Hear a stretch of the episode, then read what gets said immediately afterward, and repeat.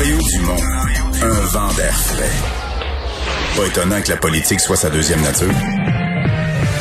Vous écoutez Mario Dumont et Vincent Dessureau.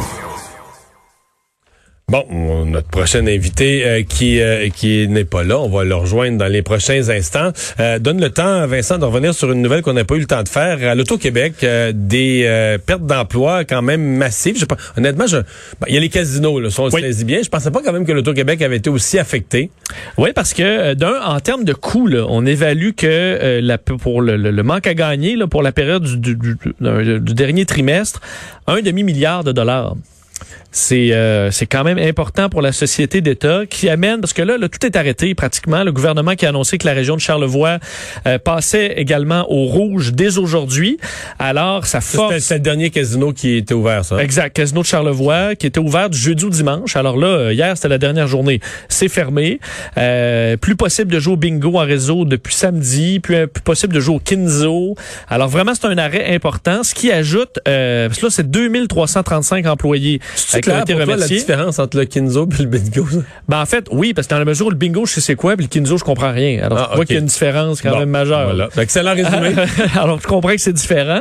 Mais euh, donc, au total, présentement, 4271 salariés chez l'Auto-Québec qui ont été remerciés. Et la différence de la deuxième vague à la première, c'est que là, euh, l'Auto-Québec ne va pas verser le plein salaire à ses travailleurs licenciés. Alors, un coup dur pour plusieurs employés de l'Auto-Québec. Alors tout de suite, on rejoint notre prochaine invité pour parler de ski. Euh, Yves Junot est PDG de l'Association des stations de ski du Québec. Bonjour, Monsieur Junot. Bonjour, Monsieur Dumont. Euh, est-ce que les, nouvelles, les discussions qu'on a eues pour le grand public dans les 24-48 dernières heures, est-ce que pour vous, c'est un peu euh, conforme à ce qu'on ce qu'on discutait ou ce à quoi on s'attendait déjà? Oui, oui. Euh, les, les discussions qu'on a eues avec la santé publique ont été confirmées. La ministre du Tourisme a annoncé qu'on allait pouvoir skier cet hiver. C'est une excellente nouvelle pour les 1,4 millions, je pense, d'amateurs de, de ski et de planche à neige. Il y a plusieurs Québécois Québécoises qui pratiquent les sports d'hiver et puis c'est une bonne nouvelle certainement pour eux. On va pouvoir continuer de bouger, profiter de l'hiver.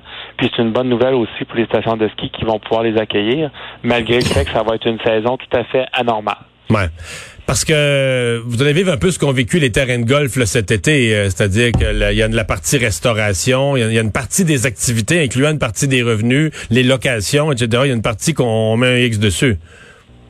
Bien, pas tout à fait. En fait, c'est que les euh, mesures sanitaires vont s'adapter en fonction des paliers d'alerte et vont aussi s'adapter euh, selon chaque profil de station de ski, si vous voulez. Donc, une petite station n'a pas nécessairement la même capacité qu'une grande station majeure mais les règles sanitaires vont être les mêmes. Là, c'est surtout les règles de base aussi pour chacun des visiteurs avec la distanciation, euh, le lavage des mains, ces éléments-là, mais des éléments plus spécifiques euh, comme pour la pratique du ski là, qui vont nous toucher là, de façon plus pointue. Mais donc pour vous, ça va être possible. D'abord, euh, craignez-vous que certaines stations disent c'est trop compliqué, ça, ça affecte trop nos revenus, on n'ouvre pas, ou dans votre esprit c'est clair que tout le monde va rouvrir dans ces conditions-là? Ben écoutez, on vient d'avoir les autorisations. Le guide, il compte 50 pages. Là, il faut que chaque station fasse son analyse de risque puis mette en place son plan d'exploitation. C'est certain que si on prend le cas d'une station de ski dans un niveau d'alerte rouge, niveau maximal, euh, on a la possibilité de skier avec l'opération des remontées mécaniques, mais les autres, euh, les services euh, ne seront pas disponibles dans ce type de situation-là. Mais ça, c'est réaliste? De faire du ski sans, sans pouvoir se réchauffer si on est gelé en allant prendre un chocolat chaud, sans restauration, sans rien, c'est-tu réaliste? Ben, vous savez, Monsieur Dumont, vous avez acheté un chalet à proximité d'une station de ski, vous allez vouloir pouvoir skier cet hiver. Alors, euh, il y a des façons que ça va pouvoir se faire, mais pour financièrement parlant, pour les stations de ski, c'est clair que là, c'est un scénario qui est vraiment euh, euh, qui est vraiment négatif parce que les pertes financières, là, le modèle d'affaires, c'est pas juste la billetterie, c'est les écoles de ski, c'est les locations d'équipements, c'est euh, cafétéria, restauration. Donc, tout ça, si on est forcé d'opérer en niveau d'alerte maximale, ben on doit fermer ces services-là, puis ça, ça va être une conséquence vraiment majeure. Est-ce que M. Junot peut s'attendre à ce qu'il y ait vraiment une réduction au minimum des, dépenses? Donc, on pense, parce que j'ai l'impression que la neige artificielle, ça représente quand même un coût important pour les, les centres de ski. Est-ce qu'on peut s'imaginer que s'il y a moins de neige cette année, on risque de limiter à certaines pentes, par exemple, pour les euh, pour limiter les coûts? Ben écoutez, c'est une bonne question. Euh, c'est sûr que là, on fait face à une croissance des coûts d'exploitation avec toutes les mesures qu'on doit mettre en place. Je pense qu'il y a une opportunité peut-être euh, pour euh, le gouvernement de régler la situation des tarifs d'électricité parce que le plus important coût, c'est la fabrication de ah neige maintenant. Et ben veut, veut pas, la neige, c'est la matière première. Alors, on veut bien ouvrir nos stations, mais si on n'a pas de neige d'impante, là, je pense que hmm. l'équation marche pas vraiment. Alors, euh, il, va falloir être prudent dans la gestion de nos dépenses. On risque de perdre énormément de revenus. Puis, euh, on a déjà euh, des discussions avec les gens du ministère du Tourisme à ce sujet-là, puis je pense que ça va poursuivre dans les prochains jours, maintenant qu'on a des consignes qui sont confirmées. Là, on parle des restrictions. Est-ce qu'il y a quand même de l'espoir d'avoir une saison record. Là, je parle des terrains de golf qui cet été, évidemment, ils ont perdu des revenus de restauration, de, la petite bière après, n'importe quoi. Là. Mais euh, plusieurs propriétaires, euh, gérants de, de, de terrains de golf me disent on n'a jamais vu ça. On n'a jamais eu, jamais, jamais eu autant de joueurs. Même les fins d'après-midi tard parce que les gens n'avaient rien à faire, les gens n'ont pas voyagé, les gens qui passent un deux, trois semaines en Europe d'habitude. Là, vous, allez peut-être vivre la même chose. Personne va dans le sud, personne ou très peu, euh, personne sort du pays, personne peut se voir entre amis. Euh, si les activités de plein air euh, deviennent l'espèce de seul exutoire, est-ce que vous pourriez avoir, ben là, positivement du côté des revenus, peut-être négatif aussi du côté des files d'attente là en bas de, en bas des remontes de pente? Ben, j'ai quelques commentaires là-dessus. Oui, allez-y. C'est un bon parallèle. Le, plein air, là, il y a une demande en forte croissance. Ce qui est intéressant, c'est qu'on parle du ski, mais maintenant, les stations de ski se sont diversifiées. Donc, on peut pratiquer la raquette, le ski de fond, euh, le fat bike. C'est important, la raquette, ça. d'activités, la glissade. Donc, il y a plusieurs activités qui vont être offertes. Donc, on va pouvoir répartir la clientèle. Mais évidemment, il faut faire attention à des comparaisons comme le golf, parce que le golf, on n'est pas dans une industrie de volume. Là. Quatre joueurs qui partent sur un 18 trous à, aux 8 ou 12 minutes ou 10 minutes, là, c'est pas tout à fait la même quantité de personnes que qu'on va accueillir dans une station de ski. Là, pour nous, on doit mettre en place les mesures sanitaires avec la distanciation, donc ça va réduire la capacité d'accueil des stations de ski. Donc, ça va être plus bas que ce qu'on peut s'attendre d'accueillir à temps normal. Par contre, les grosses journées de, où la demande est à son maximum, c'est pas les 140 saisons de la saison de ski, les 140 jours de la saison de ski, pardon. C'est, quelques journées dans la saison. Donc, la clé pour ces journées-là où la demande va être très forte, c'est que les gens vont vont devoir prévoir leur déplacement, euh, acheter leur bien à l'avance. Réserver d'avance, ah oui. D'avoir une place.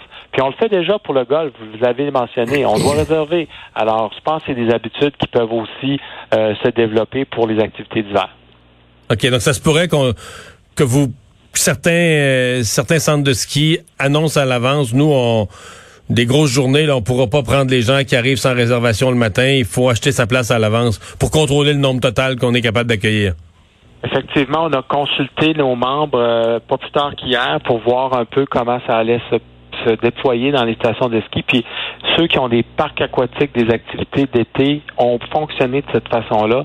Ça a donné des bons résultats. Il n'y a eu aucun problème sur l'encadrement des visiteurs puis l'application des mesures sanitaires. Donc, on pense que c'est une des bonnes façons de faire pour cet hiver. Ouais le, le, le, dommage causé par la fin euh, abrupte de la saison dernière, est-ce que c'était financièrement parce que je sais que les stations de ski pour plusieurs c'est pas facile financièrement, il y a eu des mauvais hivers, de la pluie, on, prend la dernière décennie, plusieurs euh, ont eu des finances quand même fragiles. Est-ce que c'est parce que dans le fond la, semaine de relâche quand on a commencé à tout fermer au Québec dont les centres de ski la relâche était passée, est-ce que l'année était faite financièrement ou est-ce qu'on parle de pertes importantes pour les centres de ski? Ben, heureusement, c'était une bonne saison. Mais par contre, évidemment, les revenus de printemps, c'est quand même une période importante. Donc, il y a 40 millions de pertes euh, pour la billetterie avec la fermeture hâtive au 15 mars. Et il y a un 20 millions de pertes supplémentaires pour euh, les ventes d'abonnements qui s'effectuent à l'avance pour la saison suivante qui n'ont pas eu lieu. Euh, on rattrape un petit peu en ce moment les ventes perdues du printemps, mais les 40 millions là, de billetterie et d'autres services qui sont, sont qui ont évaporé au printemps, ça, ça reviendra pas. Puis évidemment, ça vient fragiliser la santé financière. Je vous dirais que là, on rappelle tout le monde au travail avec les bonnes nouvelles, mais les liquidités sont pas nécessairement à leur meilleur. c'est pour ça aussi qu'il y a des, des plans d'aide au niveau du gouvernement auxquels les stations de ski font appel. Et puis, euh, la subvention salariale d'urgence du Canada est une bonne mesure pour l'industrie touristique. Et puis, on, se sert d'éléments comme ceux-là là, pour passer à travers la crise. Est-ce que le téléphone sonne depuis 24 heures? ben, je vous dirais que ça fait trois fois que je recharge mon téléphone cellulaire. Alors, la réponse est oui. OK. Mais dans les, dans, les, centres de ski, euh, ouais. C'est la même chose. Alors, euh, absolument. Euh, maintenant qu'on a des consignes confirmées, vous savez, le massif a annoncé que tous ces abonnements de saison, 6 jours sur 7, sont tout vendus. Donc, c'est un exemple. J'ai dans l'Outaouais des stations qui rapportent aussi des ventes en croissance pour les stations, pour les abonnements. Donc, ça sonne et euh, les gens veulent profiter de l'hiver, c'est clair. Ben, on vous en souhaite une bonne saison à toutes vos, euh, tous vos euh, centres, toutes vos stations de ski. Monsieur Junot, merci d'avoir été avec nous. Merci de m'avoir Au revoir. Bonne fin de journée. On fait une pause. C'est Richard Martineau qui est là au retour.